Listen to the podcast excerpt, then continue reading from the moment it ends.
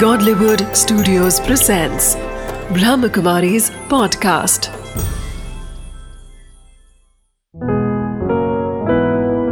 चले आध्यात्म की ओर बीके उषा दीदी के साथ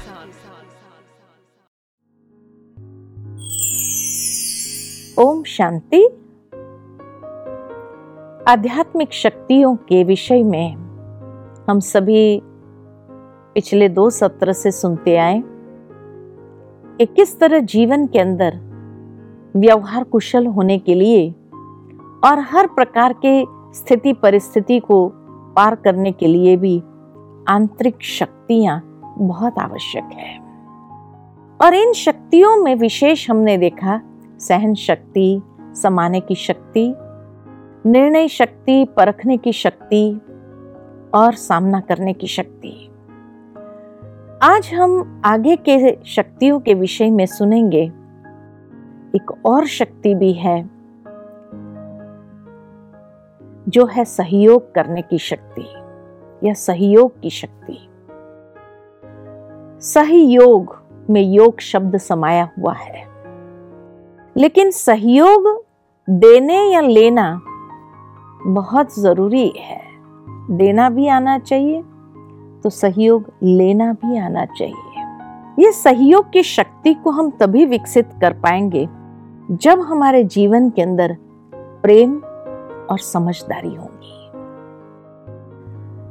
साथ ही साथ इस सहयोग से, जीवन से नफरत और द्वेष की भावना को समाप्त कर सकते हैं।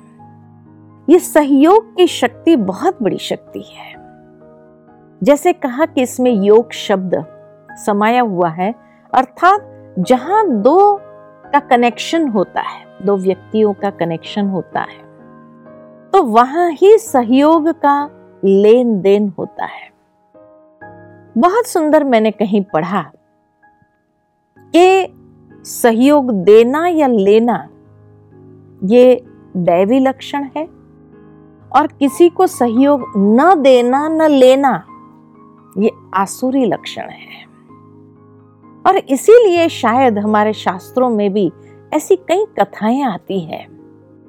जहाँ दिखा कि श्री कृष्ण ने भी जब बाढ़ आई, इतना बारिश तेज हुई थी तो गोवर्धन पर्वत को अपनी उंगली पर उठाया।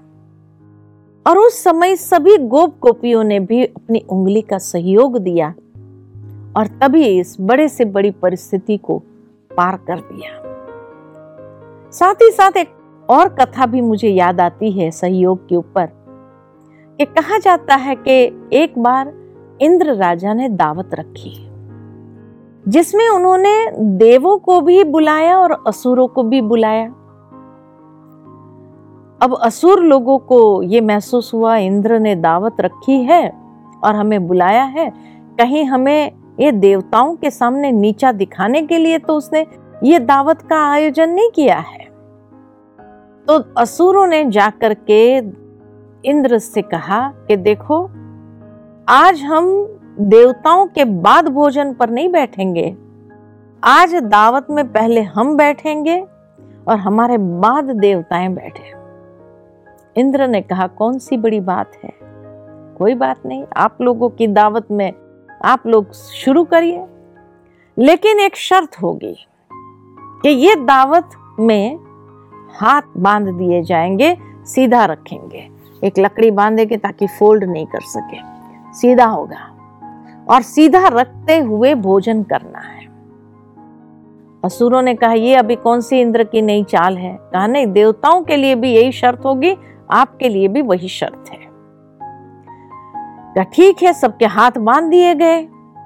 अब हाथ सीधे हैं तो इतना छप्पन प्रकार के भोजन रखे हुए हैं, लेकिन कैसे भोजन करें? तो असुरों के आपस में भी तो एक दूसरे से यूनिटी नहीं थी। तो इसीलिए जो है, वो भोजन उछाल उछाल करके मुँह में लेने लगे और सारा जो हॉल था, वो गंदा कर दिया। सारा भोजन इधर उधर बिखरा हुआ और भोजन ठीक से कर ही नहीं सके। कहा, यह इंद्र की चाल थी। भोजन पर बुला लिया गया और फिर भी भोजन न करने देने की कैसी उसने खेल खेला हमारे साथ। बड़े गुस्से में आ गए इंद्र के ऊपर और कहा, अभी देखते हैं।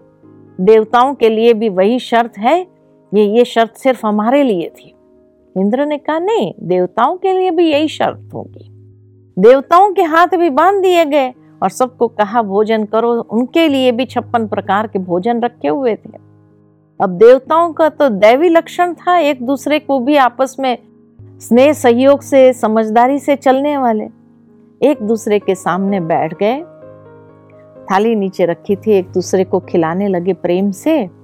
तो जहाँ प्रेम और समझदारी है, वहाँ सहयोग देना या लेना सहज हो जाता है। और सभी देवताओं ने बिना गंध किए, आराम से भोजन किया और बहुत अच्छी तरह से भोजन का समारंभ हुआ।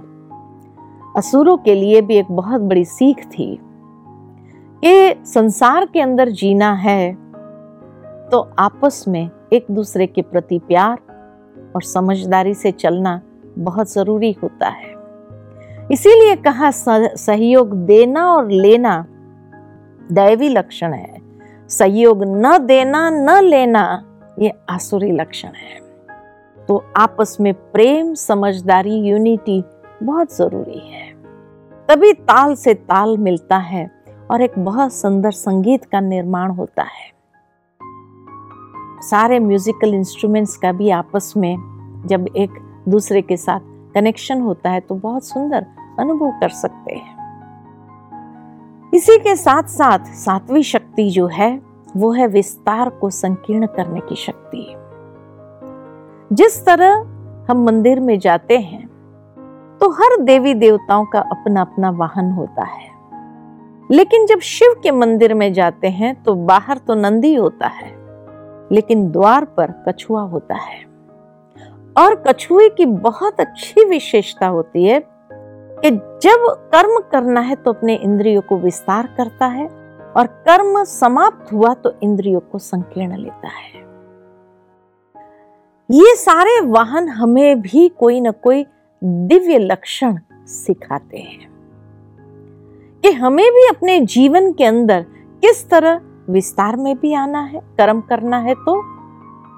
और जहाँ हमारा कर्म समाप्त हुआ तो अपनी इंद्रियों को संकीर्ण ले और अंदर ध्यान में एकाग्र करे।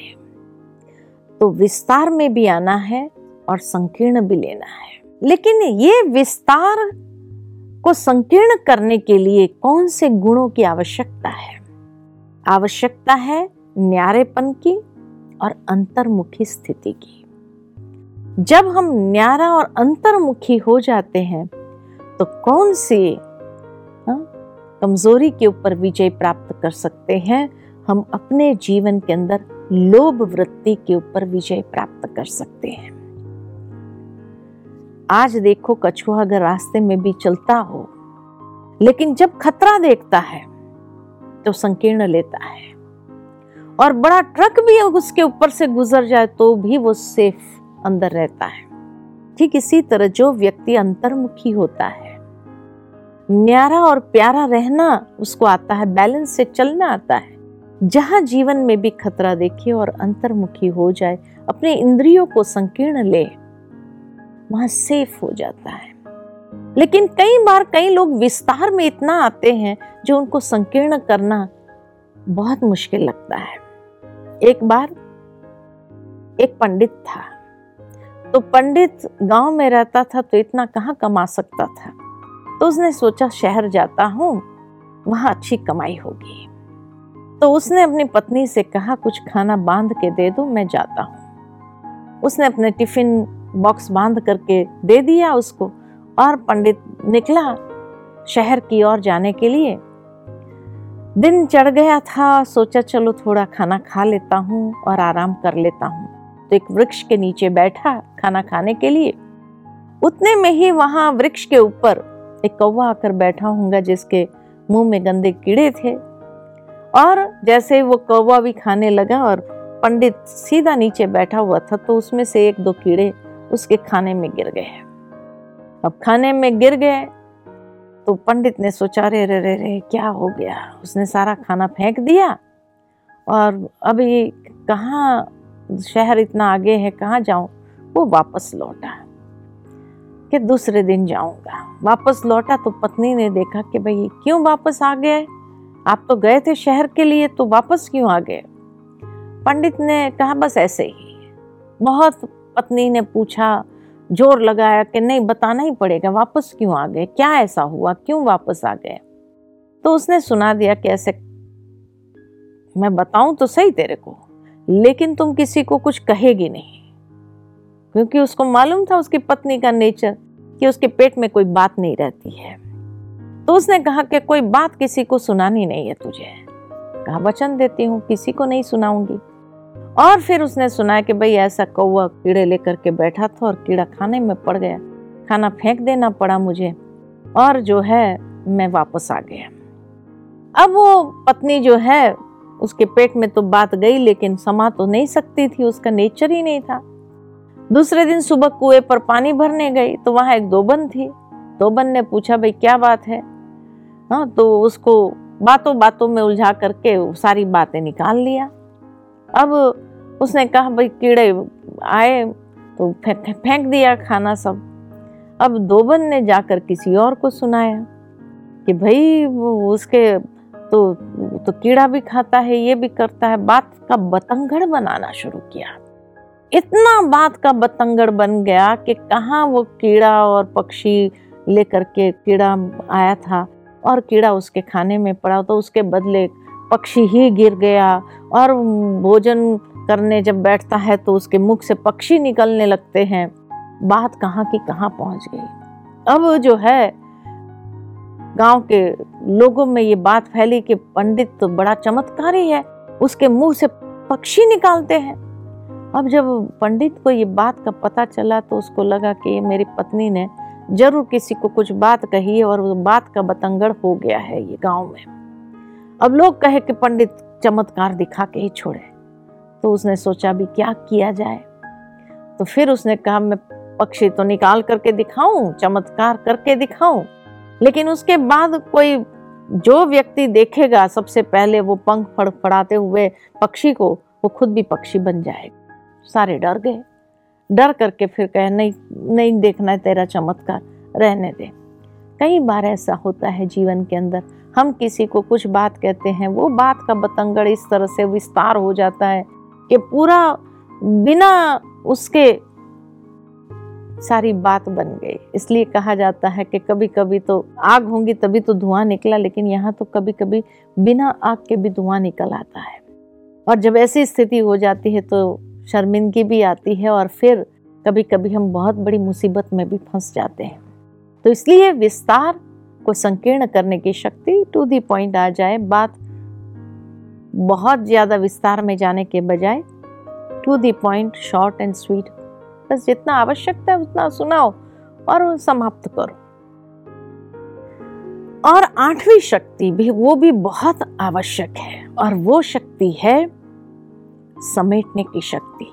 जिस तरह हम कभी बाहर गाँव जाते हैं, अपने बैग बैगेज को समेट लेते हैं सारा घर तो उठा के नहीं ले जाते हैं, लेकिन जो आवश्यक की चीज़ें हैं, उसी को ले जाते हैं। अब उसमें भी एक बिस्तर बनाएँगे, एक बैगेज बनाएँगे।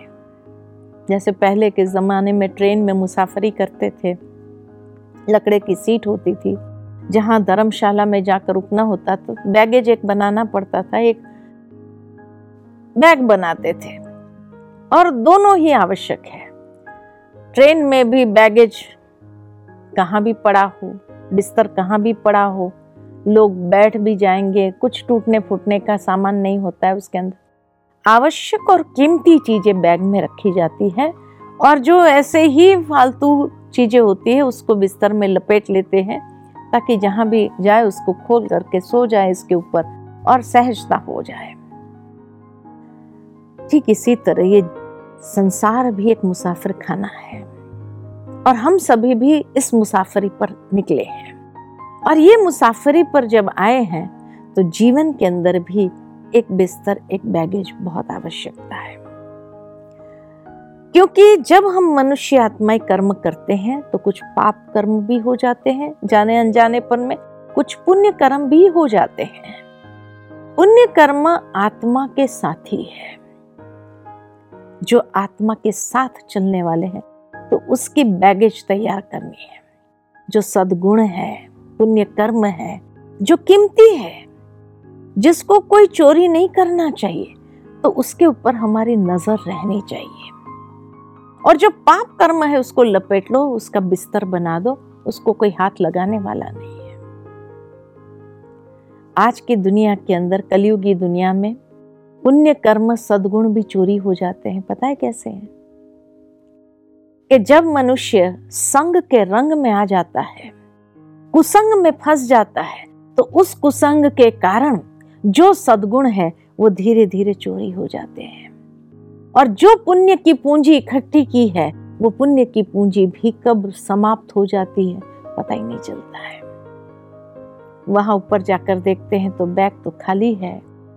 और उस बैग के अंदर कई प्रकार की और आदतों और कुसंग में आकर के कई बुरी चीज़ों को इकट्ठा कर लिया तो भोगना तो पड़ेगा ही।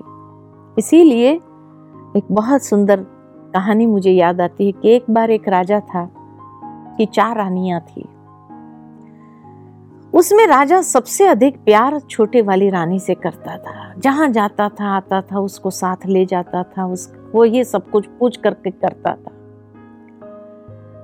जो उससे थोड़ी बड़ी पहले की रानी तीसरा नंबर की रानी थी। तीसरे नंबर की रानी को कभी कभार हाँ, कहीं आना जाना होता था तो कभी कभार उसको भी ले जाता था। दूसरी रानी को ज़्यादातर घर में ही रहने के लिए कहा जाता था और उसको ज़्यादा बाहर नहीं या कभी हाँ, कोई मित्र संबंधी के यहाँ जाना होता था कहीं आवश्यक कार्य होता था तो वहाँ पर वहाँ तक जाने देता था। और जो पहली रानी था, उससे तो नफरत ही करता था। से कभी बातचीत नहीं करता था, उसका हालचाल नहीं पूछता था, कुछ नहीं। इस तरह ये चारों रानियाँ थी। अब एक दिन जो है, वो राजा की अंतिम स्थिति आ गई। अंतिम स्थिति आई तो उसने अपनी सबसे प्रिय रानी को बुलाया और कहा कि देखो, मेरा जाने का वक्त आ गया है। और तू मेरी सबसे प्रिय रानी रही है। हमेशा मैं तेरे को सब जगह साथ ले चला हूँ। अब तू भी मेरे साथ आगे की यात्रा पर चलो। सती हो जाना मेरे पीछे। तो चौथी रानी ने कहा, ये मैं नहीं करूँगी। और उसने, उसी समय उसने कहा, मैं तो चली। अब आगे की यात्रा तुम्हें अकेले को करनी होगी। मैं तेरा साथ नहीं दे सकती हूँ। फिर उसने तीसरी रानी को बुला करके पूछा, तुम चलोगी मेरे साथ? तो कहा, देखो, मैं आपके लिए सारा बंदोबस्त कर दूँगी जाने के लिए। सारा आपका अंतिम क्रिया हो जाए तो वहाँ तक की सारी तैयारी कर दूँगी। आगे जाने के लिए मैं तैयार नहीं हूँ। आगे तो आपको अकेले ही जाना पड़ेगा। उसने अपनी दूसरी रानी को बुलाया और पूछा कि, तुम चलोगी मेरे साथ? तो उसने कहा, मैं स्मशान तक चलूँगी। आगे जाना तुम्हारा काम। बड़ा उदास हो गया कि मैंने इतना प्यार दिया इन तीनों को, फिर भी वो मेरे साथ चलने के लिए तैयार नहीं है। क्या ऐसा कोई नहीं जो मेरे साथ चलने के लिए तैयार हो? तो पहली रानी ने कहा, मैं हूँ ना, मैं चलूँगी आपके साथ। तो उसने कहा, मैंने तो ज़िंदगी भर तुमसे नफरत किया। तुम्हारा कभी हालचाल भी पूछा नहीं। और फिर भी तुम चलने के लिए तैयार है, उसने कहा, चलूँगी। ठीक इसी तरह हर मनुष्य के जीवन में भी ये चार साथी होते हैं। आत्मा का सबसे पहला साथी है, पहली रानी है अपने कर्म। जिस कर्म के प्रति हम कभी ध्यान नहीं देते हैं। दूसरी हमारे साथी है, हमारे मित्र संबंधी। जिसके प्रति हमने बहुत प्यार मोहवश आकर के उनको बहुत उनका ख्याल भी किया, वो हमें स्मशान तक छोड़ने आते हैं। आगे नहीं चलेंगे। तीसरी साथी हमारे हैं, हमारे धन मिलकत जो है सारे। ये धन मिलकत हमें सजाने में, हमारी सारे अस्थियाँ स्मशान में जाने के लिए जो लकड़े आदि चाहिएगा, उसको खरीद करके इकट्ठा कर देंगे। लेकिन चौथी रानी, ये अपना शरीर। जिस दिन ऊपर वाले का बुलावा आया, इस शरीर के साथ हर कर्म किया हमने। आत्मा और शरीर इस तरह से रहे जैसे कि एक दूसरे से इतना प्यार, इतना लगाव।